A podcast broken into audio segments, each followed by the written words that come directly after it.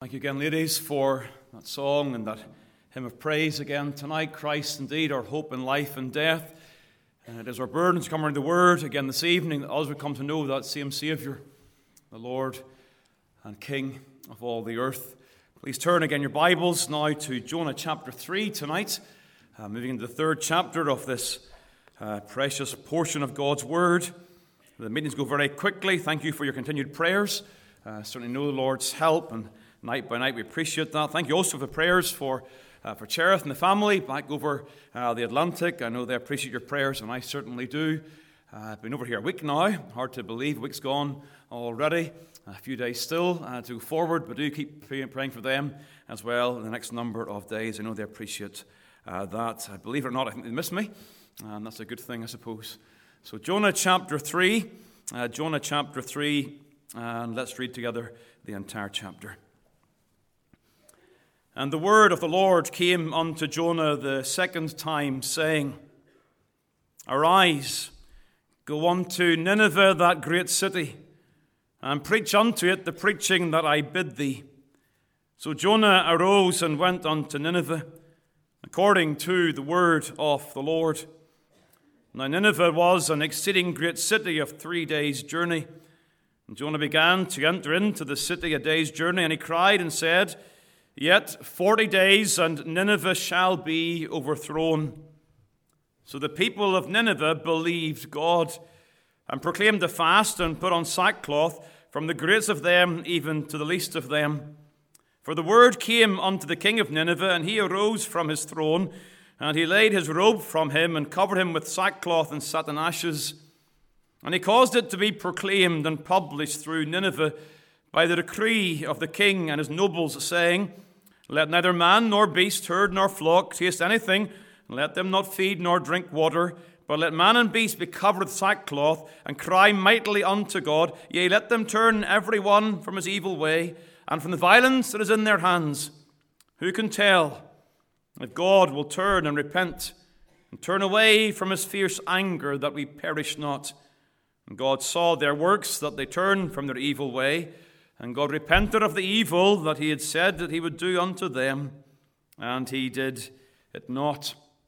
Amen. Let's bow together, please, in prayer. Again, we know the Lord's help and the sense of presence. We can't take, again, past blessings and presume upon that tonight. You need again to pray for God to come and bless your heart in the word this evening. Let's all pray. Eternal God and Father in heaven, we're thankful again for the grace in our souls to sing with gladness our testimony of faith in Christ Jesus.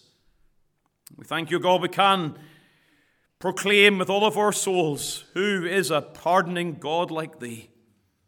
We hear the question, and as we ask the question, we affirm the answer.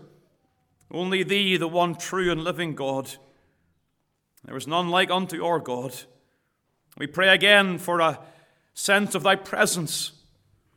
Oh God, you would help us to put away every distracting thought, those things that would hinder the planting of the word. We pray you'd help us to be careful in our minds and help us to study diligently the word of God again tonight. That we would not give ourselves to vain imaginations and speculation, but find ourselves governed by the material in your word. That the word would be our only rule of faith and practice tonight. And do use your word tonight. We come, O Lord, humbly. We're praying for signs following the preaching of the word, for signs in this church. You've been so gracious, so many positive signs of your work in the lives of your people. But, dear Father, use your word tonight so that they would abound more and more. Give us grace, we pray. Bless each and every soul. In Jesus' precious name. Amen. There are two, what we might call great Ebenezer stones in the biblical narrative that would encourage pastor, elder, and church member in the work of God. Indeed, these great Ebenezer stones ought to give us hope in the darkest of days.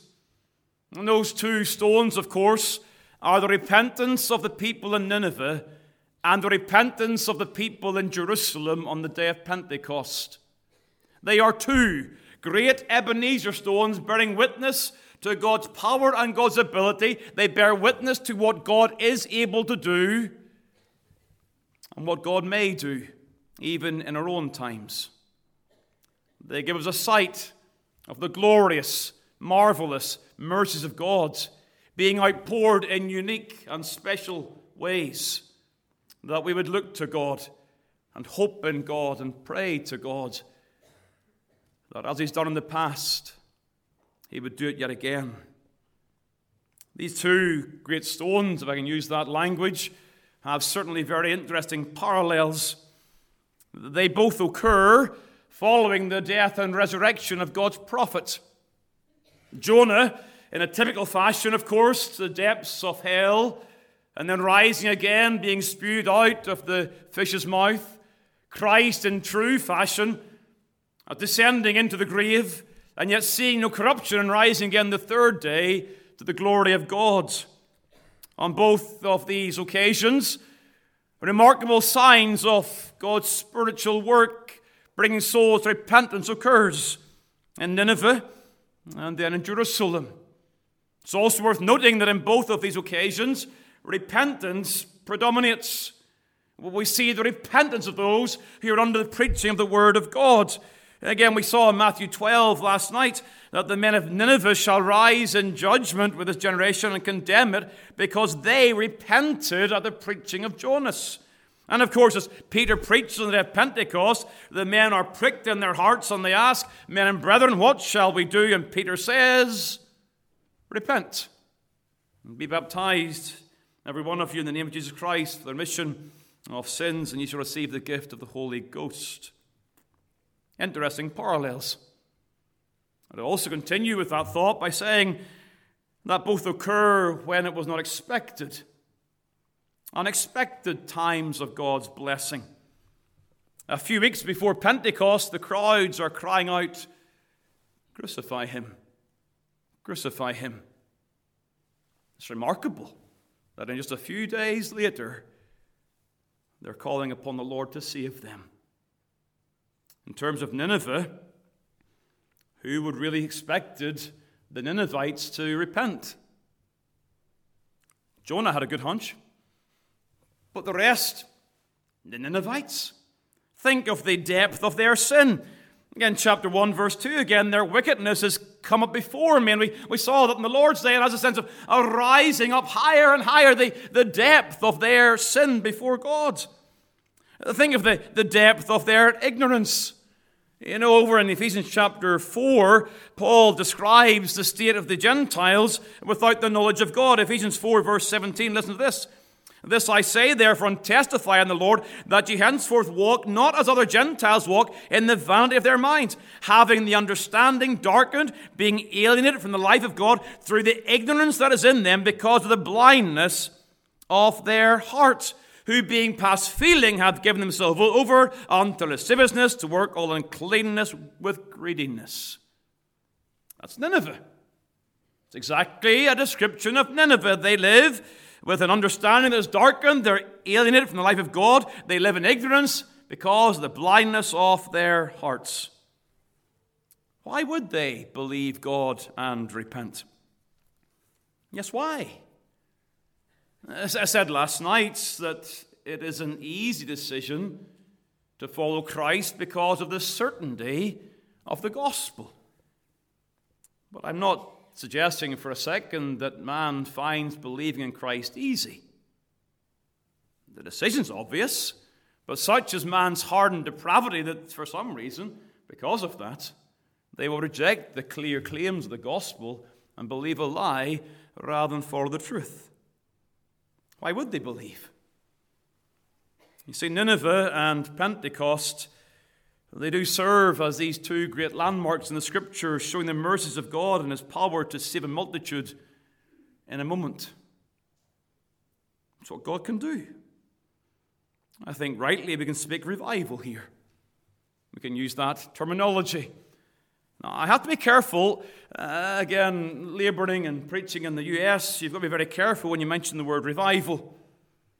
The word means different things to different people. In some circles, uh, again, there's great confusion regarding what is really a revival. The events in Asbury University last year brought these things back to light as to what is really the nature of a true revival. Perhaps you heard of the students who were camping out in the college chapel experiencing what was termed to be a revival. It raised the issue what is a revival? What does it look like? What does God do in such an occasion? Is a revival an organized meeting? Can you put a sign outside the church and say, revival, you know, November the 30th? Come along for a revival. Well, in some places in the US, that's exactly what you see. For other people, revival is, a, is, is really a, a heightened emotional experience, some encounter with some sort of religious experience. Now, I'm going to try to define it in a way that I believe you'll agree with, but I need to state my terms tonight, uh, seek to understand what I think the Bible teaches regarding what revival is. It is a sovereign movement of the Spirit of God. That's fundamental. It's not a work of man. It cannot be manufactured by man. It's a work that God does in his sovereign will, timing, and power. The sovereign work of the Spirit of God. What happens in that sovereign work is that people are brought to conviction of sin and faith in God. Now, revival is not only a New Testament phenomenon. I'm going to suggest that here in Nineveh we're seeing revival in the Old Testament. But what you see in the Old Testament is conviction of sin and uh, proselytes or unbelievers turning to faith in Jehovah. When you turn to the New Testament, that same experience has a, has a Christ centered, Jesus centered emphasis. Not different in essence, but different in the developing understanding of redemptive history a sovereign movement of the Spirit of God, bringing souls to conviction of sin and faith in God. We might say that revival is a sudden movement, a widespread movement, affecting people in a given region and locality. I think all of those things could be encompassed in a definition of revival. And so this is the case where there are those in Jonah chapter 3 and idolatrous people who are turned to Jehovah. We're told the size of Nineveh, verse number 3, we saw that. And we're told of the spread of the impact, verse 5 and following. From the least, or sorry, from the greatest of them even to the least of them. A great number of all sectors of society turning from their sins to trust in Jehovah. Those of you who've been raised in the free church will not be surprised at a sermon on revival. It is at the very core of our denomination.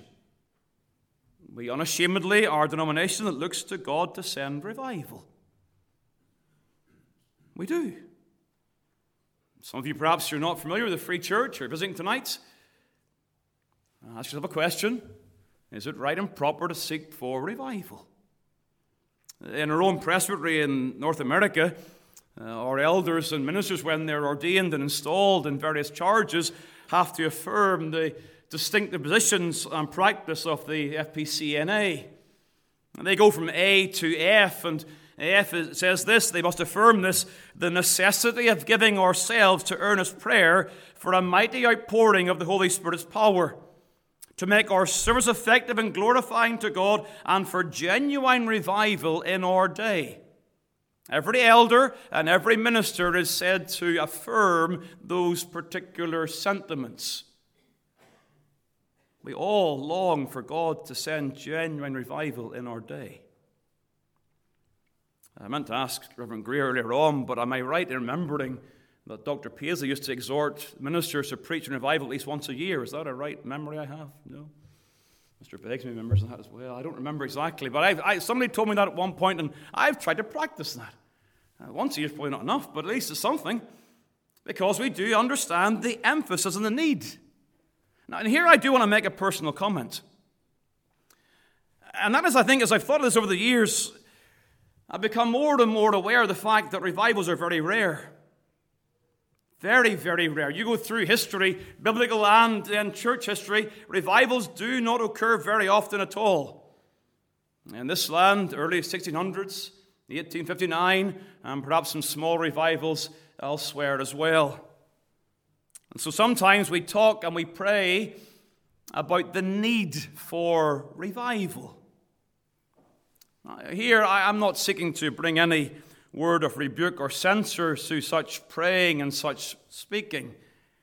We see moral darkness all around us, we see spiritual declension, and we see the benefit that revival would bring. And so we speak in terms of the need for revival because we perceive that revival would bring great benefit to the church and to the land. We understand that, and so we speak of the, the need for revival. Use that so long as you know what you mean by that type of language. Because need doesn't really fully take account of the sovereignty and wisdom of God. Right now, in the absence of revival, God is still giving His church what we need. He never, ever fails to give the church what the church needs. He always perfectly cares for his bride in such a way that even the absence of revival is a reflection of the need of the church. That we would seek God, that we'd call upon God. And so, if you use the need for revival in sense of your perception of what that might do for the church and for souls and for community, that's fine. But my burden is and my concern is that we may misunderstand that in our preaching, in our young people, in our churches, with the idea that we so long for revival that our folks think that we're doubting God's blessings today. The idea that we're not content with what God's doing in His church today. And so children are born again by the Spirit of God, and we say, no, that's not enough, that's not good enough. You see, God ordinarily builds his church soul by soul, little by little, over decades upon decades upon decades. Revival is rare. And yet, God is still building his church, and the kingdom is still coming and being extended. And we praise God for that. And we must guard our hearts from a discontented spirit. Be careful in these things. Our longing for revival does not mean that God is withholding his blessings now. Our longing should not mean that we despise the day of small things or ignore the ordinary, glorious workings of God and his mercies in his church. I say all that because I'm going to preach on revival tonight. Because we ought to long for revival. We ought to burden for revival. We ought to see Nineveh and see Pentecost and cry with all of our hearts, Lord, even so do it again. And so it is right and good and proper to long for God to come down in power. Now, there are those, again, I, we get all this, the, we get all, everything's in the States, okay? Every sort of form of religion's in the States. And there are those who suggest, no, you shouldn't seek God for revival. It's just, if God sends it, so be it, but there's no prayer and no burden. You know, it's, it's so very, very simple. If we desire that God would save one soul tonight, and that's okay, then it's entirely appropriate to desire for God to save a thousand souls tonight. Nothing wrong with that. That's praying for revival. That's a burden in our hearts that God would pour His Spirit in a mighty way upon His church. And so, to that end, we study these biblical revivals, Pentecost and Nineveh. We study them with interest to see, well, what are the features? How does God move? What does it look like? When does God come in power? And tonight there's three very, very simple thoughts to leave with you tonight. First of all, in a revival, we see the extension of the kingdom. That phrase is going to be repeated, okay? So all three points start with that. In a revival, we see the extension of the kingdom First of all, in the purpose and plan of God. I'm using language of kingdom because that's the language of the gospel. The Lord comes in Mark chapter 1 and he, he comes and preaches the kingdom of God and says, The kingdom of God is at hand. And then he brings the command to repent and believe the gospel. Again, Christ's kingdom is not geographical. It's a spiritual kingdom. The kingdoms of this world, they have boundaries and borders. Christ's kingdom is the reign in the hearts of sinners. Hence, he tells them to leave off their former kingdom, the kingdom of sin and Satan, repent, and enter his kingdom, believe that he is the king and sole head of the church. Repent and believe the gospel, the command of the coming kingdom. And so in revival, this occurs in many hearts in a short time scale. But it's not different in essence from the regular, slow advance of the gospel. Now, I want to use this opportunity to really think a little bit about why Jonah is in our Bible. Because it is a unique book, it's an unusual book. Not only because of the account of somebody being swallowed by a fish, we get that all right, been there, done that, you get that, unusual. But it's actually an unusual book in the language here of verse number, verse number two, where God says to Jonah the second time, Arise, go unto Nineveh. That language is unusual in the Old Testament scriptures. You see, we have to ask the question what is God's purpose for the nations in Old Testament times?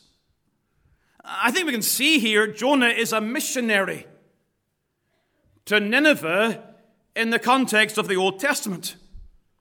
But what was God's purpose? Well, you go back to, uh, again, really the beginning of history, and you see that God sets his love upon the line of Seth. And then Shem, blessed be the Lord God of Shem, Genesis chapter 9. But even then, post Noah's flood, there is a language that God shall enlarge Japheth and he shall dwell in the tents of Shem. Japheth describing the Gentile nations, and they will be blessed in their connection with the tents of Shem.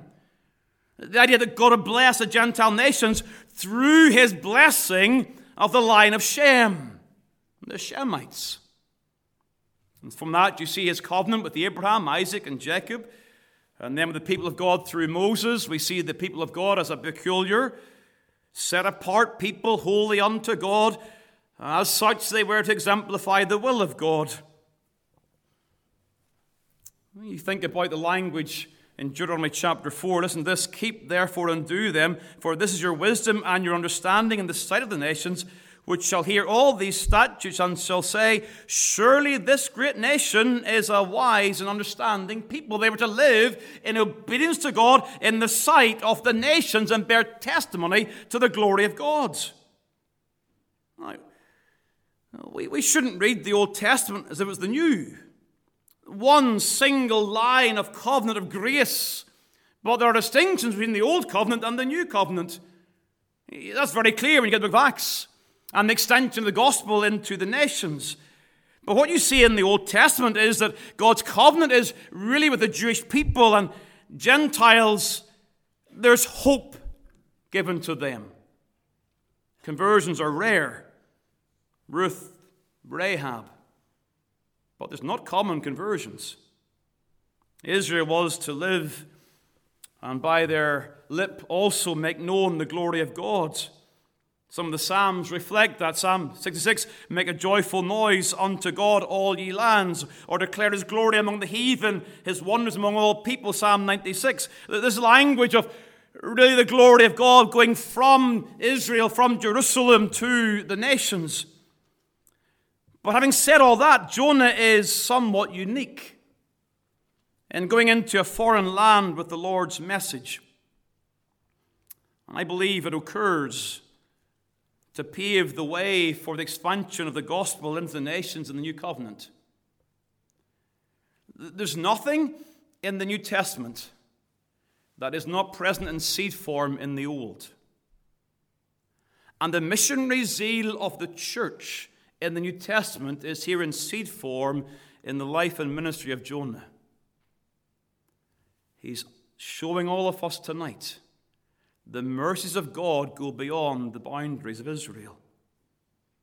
But for us tonight, if this is a revival, then it is again a reminder to us that God extends his kingdom in the context of his covenantal redemptive purposes. Same gospel, same Christ, same call to faith and repentance. That in Abraham the nations are blessed, Genesis chapter 12, fulfilled in Galatians chapter 3 in this gospel age. Same gospel, same Christ, same call to faith and repentance. So revival is unusual, but not in essence. The application is very simple. If Christ's kingdom is not preeminent in a so called revival, then it is not a revival. Revivals are just the same things that God does in greater numbers and in shorter time. Same faith, same repentance. But secondly, please note that a revival sees the extension of the kingdom through the preaching of the word. This is such a simple. I, I, you could write this sermon yourselves. It's through the preaching of the word. And in days of continuing charismaticism, it's certainly true to emphasize that revival centers upon the preaching of the word of God and occurs in context with the preaching of the word of God. So, note first of all, then, the man. Jonah 3, verse 1 And the word of the Lord came unto Jonah the second time, saying, Now, there's great emphasis again on the God of the second chance. That's certainly true here. The word comes a second time. Hugh Martin says this It is a single signal, sorry, instance of divine grace when the rebellious servant is not only pardoned, but even put back in office and allowed again to serve the Lord in special duty in his kingdom. The work of the Lord is perfect. In bringing his erring servant to repentance and reinstating him, he seals the assurance of a forgiveness to him. Jonah's a pardoned man. You know, Jonah illustrates some important considerations to those who are called to herald the word of God. He is clearly an imperfect man. We have this treasure in earthen vessels. Men have prayed that over the last number of days. The preacher is an earthen vessel. The treasure is the glory that the excellence of power may be of God and not of us. Here again, we've got to be careful. I want to tell you and affirm this if you're considering the call of God in your life, your sinfulness does not mean that you're not able to serve the Lord. People say that sometimes, and it's used to perhaps excuse sin or perhaps to place unqualified men into the Christian ministry. Jonah's example does not remove 1 Timothy chapter 3 and Titus chapter 1 regarding the qualifications of an elder. There are sadly cases in every nation where there are unqualified, sinful men serving the gospel ministry. You see, the point of a man like Jonah preaching the word of God is not to excuse his sin but it is to emphasize God's grace. He's a sinful man who's known the grace of God. He's a personal recipient of God's grace. He's a saved man. There must not be anyone laboring in the gospel who's not a saved man. Someone who does not personally have an understanding of the grace of God in their own souls. Jonah had personally known that and could serve really as a living illustration of the gospel mercy. You know, in many ways, Jonah could go to Nineveh and say to them, Judgment's coming. And they could look at Jonah and say, Well, God judged you, and look at you, you've got out okay. He's a living illustration of the marvelous mercies of God and as such gives hope. And so does every true gospel preacher. They're a living illustration of the mercies of God, and they live that illustration. I'm only a sinner saved by grace, and if God can save me, He can save you. That's the hope of the gospel minister. That's Paul's experience, wasn't it? He commented that he was the chief of sinners. God had mercy, Christ Jesus came into the world to save sinners, of whom I'm chief. For this cause I obtain mercy, that in me first Jesus Christ might show forth all long suffering as a pattern to them which should hereafter believe on him unto life everlasting.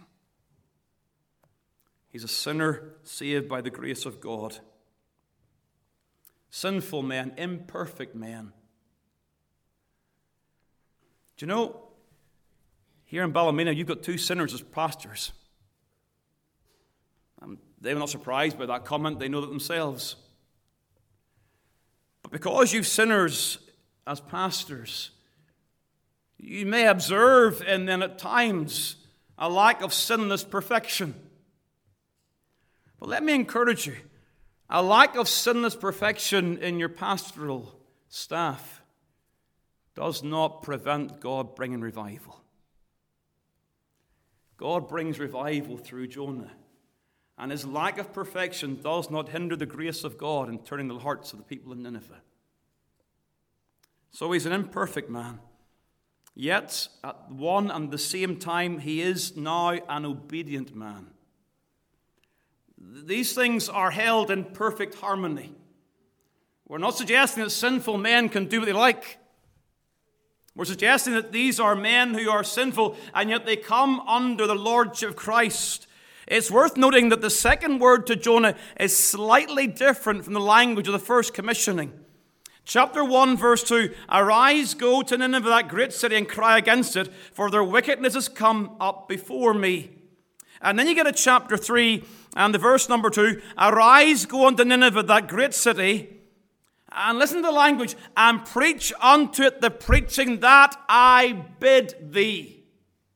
It's as if God's saying to Jonah, You've gone astray. Make it clear in your own mind that you go forward and you do what I bid. You go where I say and you say what I say. You're under my authority. You're my servant doing my bidding. And so you see on down through the passage, it says then in verse number three of chapter three So Jonah arose and went unto Nineveh according to the word of the Lord. Is a different situation, isn't it? He wants to leave the presence of God in chapter one. Remember that meant? He's a prophet who stands in God's presence. He doesn't want that, but now he's going according to the word of the Lord.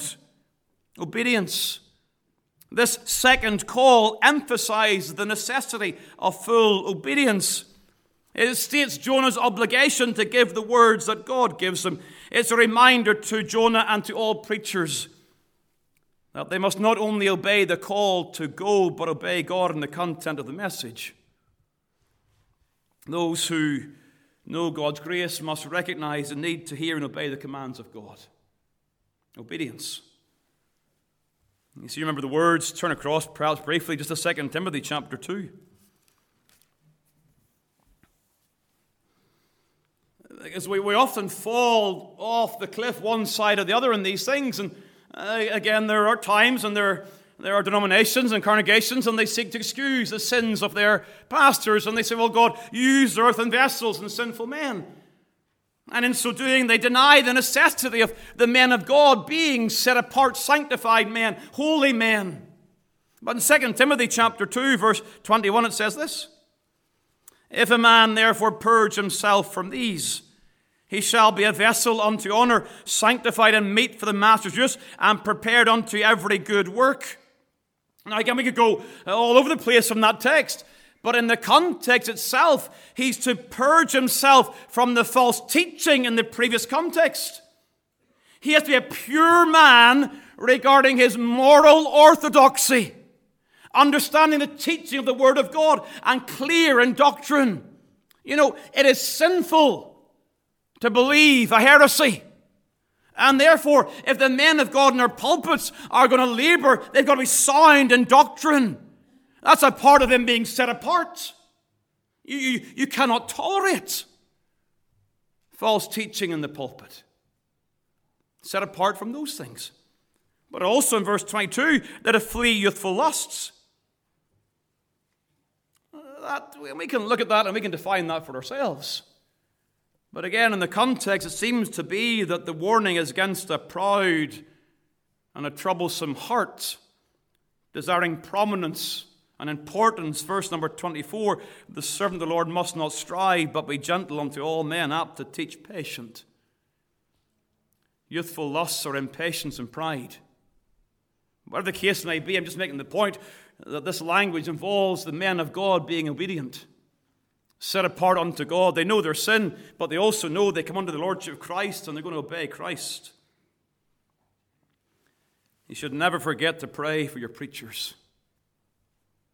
That by the Spirit of God they would obediently be consecrated men unto God. That's the man, imperfect yet obedient to the message. The message is clearly directly from God and directly to man. Look at the language again, chapter 3 of Jonah, as this message comes from God. Jonah 3, verse 2 Preach unto the preaching that I bid thee. Again, men have prayed that all week. The understanding that the man of God comes in the pulpit to preach the words that God gives. Verse number 5 So the people of Nineveh believed God. Not Jonah, but they've heard the very words of God. There is an obligation upon a godly preacher to preach the Word of God. There are various ways, again, in which that can really not work out so well for some men. They have this understanding. They think to themselves, well, revival hasn't come yet. We have in our denomination, again, a longing for revival, and so they begin to think, well, perhaps my preaching's defective in some way. I'm trying to keep it simple. I'm trying to preach the Word of God, but that's not really working. I need to think of some other way to, to really communicate, to, to get people to convince, to convince them regarding the gospel. Or perhaps even more troublesome, men have this understanding well, revival's not coming, God's not saving multitudes of souls. Let's think of new and novel ways to bring people in, and, and then they'll come to believe the gospel. And what's happening is we long for revival to such a degree that we don't see it coming, and then we begin to doubt the power of the Word of God. The Word of God changes men's hearts, saves souls by the power of the Spirit of God. Never, ever doubt the power of God's Word. And if you're here from some other congregation, I don't know where you are, where you come from, where you're, whatever, you encourage your pastor Keep on preaching the word. Just give us the word week by week. We want the Bible. We want the Bible. We want the Bible. And bring in your friends and family and let the Bible do its work. It's the word of God that God uses in revival. See, you see in chapter 3 here, verse number 4, the language used. Jonah's message is, Yet 40 days and Nineveh shall be overthrown. Again, it is clear that the Bible often summarizes sermons in brief. When the Assyrians respond with belief in God in verse number 4 and they fast and etc., and they condemn themselves in verse number 8, it is clear, I believe, that Jonah has revealed more than simply the words recorded in verse number 4. What did Jonah say? Did they interrogate him? We've no idea. But it is clearly the case that they have a basic knowledge of God through his preaching sojourn with them. But even in the words of verse number four, there are some tremendous things assumed. This language, Jonah comes with the word of God, and he is coming with the assumption that there is only one true and living God. To a pluralistic world, even that itself is remarkable. Here's a man coming out of fish, going into the town and saying, Oh, by the way, there's one God one true and living God.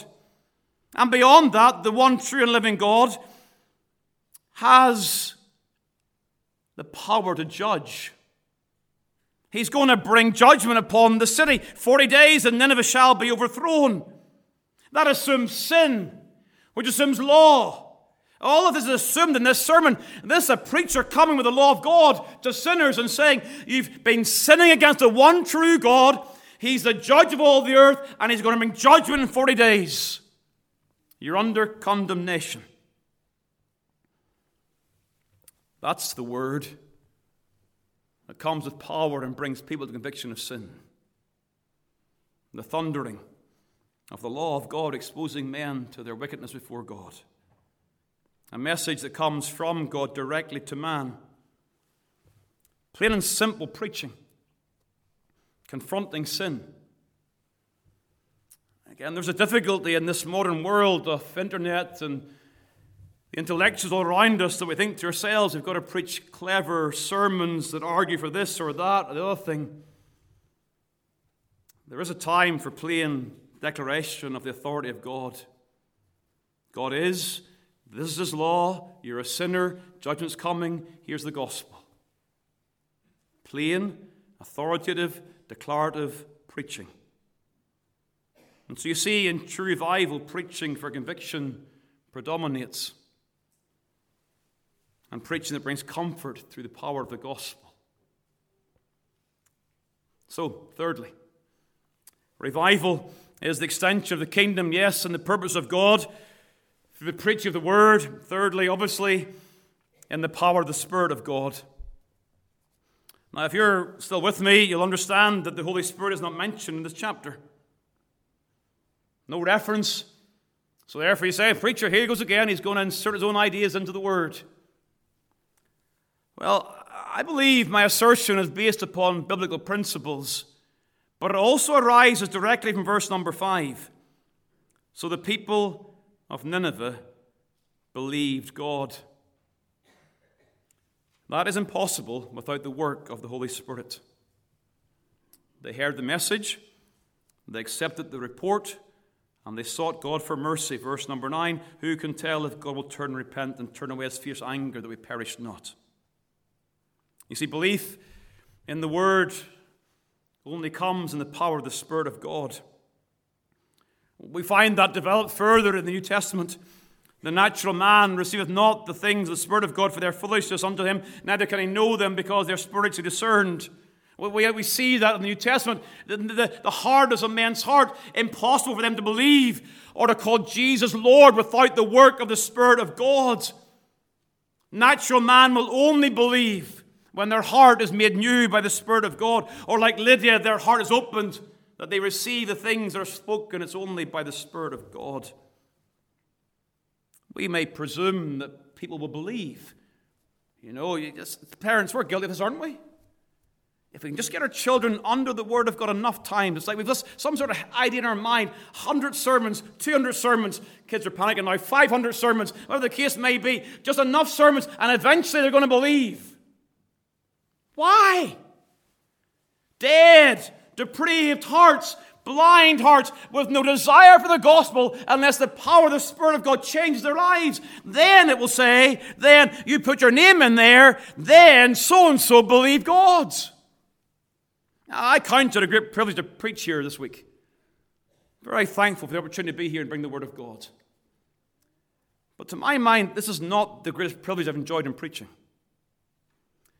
In 2016, I was preaching in a little village along riverbank in Nepal. I was there with LTBS, and I got to preach in this little village. There were chicken and shooters children running around me as I preached the word. We had gone there, Reverend Thapa had taken a group of us to go and see this village. It was about eight miles up riverbed from a bridge, of a reasonable sized town with the main road and we drove up this riverbed, crossing back and forward uh, through the river. Thankfully, it was low at that time of the year. And made our way to this village. Parked the vehicles and walked up, you know, maybe 10 or 12 houses. Some people gathered together around the Word of God. That was unusual enough. But, but then I began to hear the story. And the, the pastor of this church, young man, I came out, and again, Reverend Thapa told us the account. He had been walking one day, he had walked down into the town and was standing at the bridge off the main road. And one of the evangelists from the denomination, they had, they had spoken to this young man, explained the gospel to him, and he believed the gospel. He went back to the village, told his family. They also, most of them, believed the gospel. And a church was born. I'm kind of going there, well, isn't that wonderful? And then I was driving back and thinking to myself, what? Why on earth would a group of villagers with no prior knowledge of the gospel believe one of the young men in the, in the, in the, in the village bringing a word from some other stranger who he met on a bridge in a town eight miles away from the riverbed? Why on earth would they believe that? That makes no sense. Would they not say to the young man, Listen, go and have a wee lie down? You've had too much sun. You're getting strange notions. We do our things, they might do their things, but we do our things, and we're not for changing. What made the difference? The almighty power of the Spirit of God that can turn a blind eye to seeing and a dead heart to trusting in Christ Jesus. Preaching in that little village was, I suspect, the highlight of my entire preaching ministry. Because I saw the power of God firsthand and what God can do when His Spirit blesses His Word. Revival is a work of the Spirit of God. Not in the way the charismatics think, but as the Spirit of God gives unction to the Word and application of the Word. It is preaching in the power of the Spirit of God. Again, I'm, I'm, using this language in a very broad sense. It is the sense of unusual power in preaching and an unexpected responsiveness to the preaching. Yeah, revival's rare, but when it comes, there's unusual power and unexpected responsiveness. And it's entirely right for us to long for that and to pray for that and to desire that. Not doubting God's will today, but desiring that sinners will be converted under the power of the Word of God.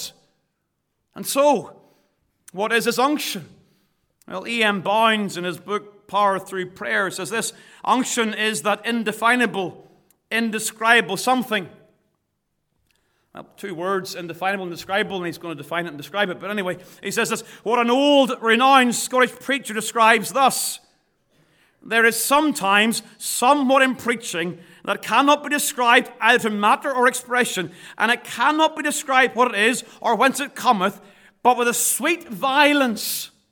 It pierces into the heart and affections and comes immediately from the Lord. It is this unction which gives the words of the preacher such power, sharpness, which creates such friction and stir in many a dead congregation. Bounds continues, explains this way the same truths have been told in the strictness of the letter, smooth as human oil could make them, but no signs of life, not a pulse throb, all as peaceful as the grave and as dead. The same preacher, in the meanwhile, receives a baptism of his unction, and the divine is upon him. The letter of the word has been embellished and fired with this mysterious power, and the throbbings of life begin. The unction pervades and convicts the conscience and breaks the heart. Unction is simply putting God in His own word and on His own preacher. You need to pray for this. You need to call upon God for such days. Again, not because we doubt what God is doing to bless His church today, but because we long to see thy churches full with all thy chosen race with one heart and voice and song, we sing Thy redeeming grace. It is a burden for God to save souls. Is it right to pray for this? Well, I think we have the inspired example of the Apostle Paul. And that for me, that utterance may be given unto me, that I may open my mouth boldly to make known the mystery of the gospel. We must labor faithfully, sow and water the seed, and God gives the increase. Same preacher, same truth, but now preaching with peculiar force. You know, if revival comes, God will have come down and applied the word. A greater degree of the ordinary. The God that saves one soul at a time, now coming to multitude in a moment. An outpouring of the marvelous mercies of God. I commend this chapter to your study, that it would ignite a longing in your soul, a fresh zeal in the place of prayer, that God would come and revive us again. Eternal God, be pleased to hear our cries tonight. Stir up our hearts to have deeper longings and deeper desires for these things. That you would save one, yes, but save a multitude in a moment, we pray.